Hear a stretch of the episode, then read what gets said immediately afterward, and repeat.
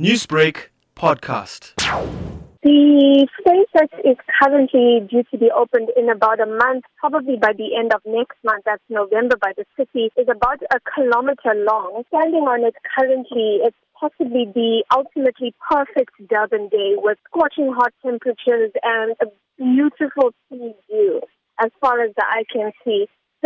One kilometer, approximately one kilometer stretch extends from Ushaka Marine World right down to the Durban Speedboat Club. In total, this one stretch, one, uh, one kilometer stretch, when added to the existing promenade where development was started and completed around the 2010 World Cup, amounts to about a 10 kilometer total stretch of the Durban promenade.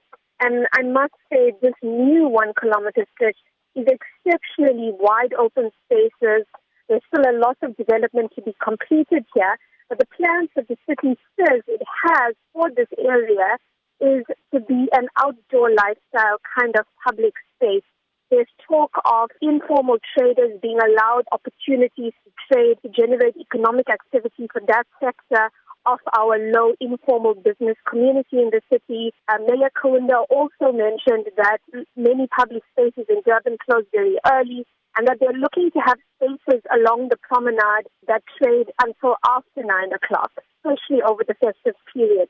This part of the promenade, uh, overlooking the beachfront, even a beautiful amphitheater area where there's possibilities for live music, something that Durbanites and tourists to Durban over the festive season, for those that have been here, really love doing. There are also additions to this promenade where development is likely to only start next week.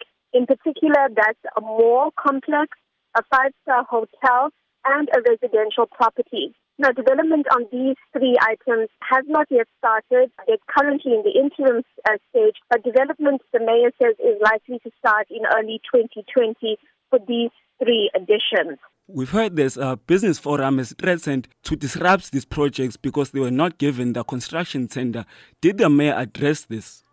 The mayor was very, very stern and issued a strong warning to business forums that have in the past at different construction sites uh, being undertaken by private businesses and the municipality, he was issued a stern warning to these business firms that this kind of disruption will not be tolerated, essentially because what the city is really on a drive to do, they're calling it inner city rejuvenation. It's not a new term. It's, it's been around, bandied by the city for quite a few years.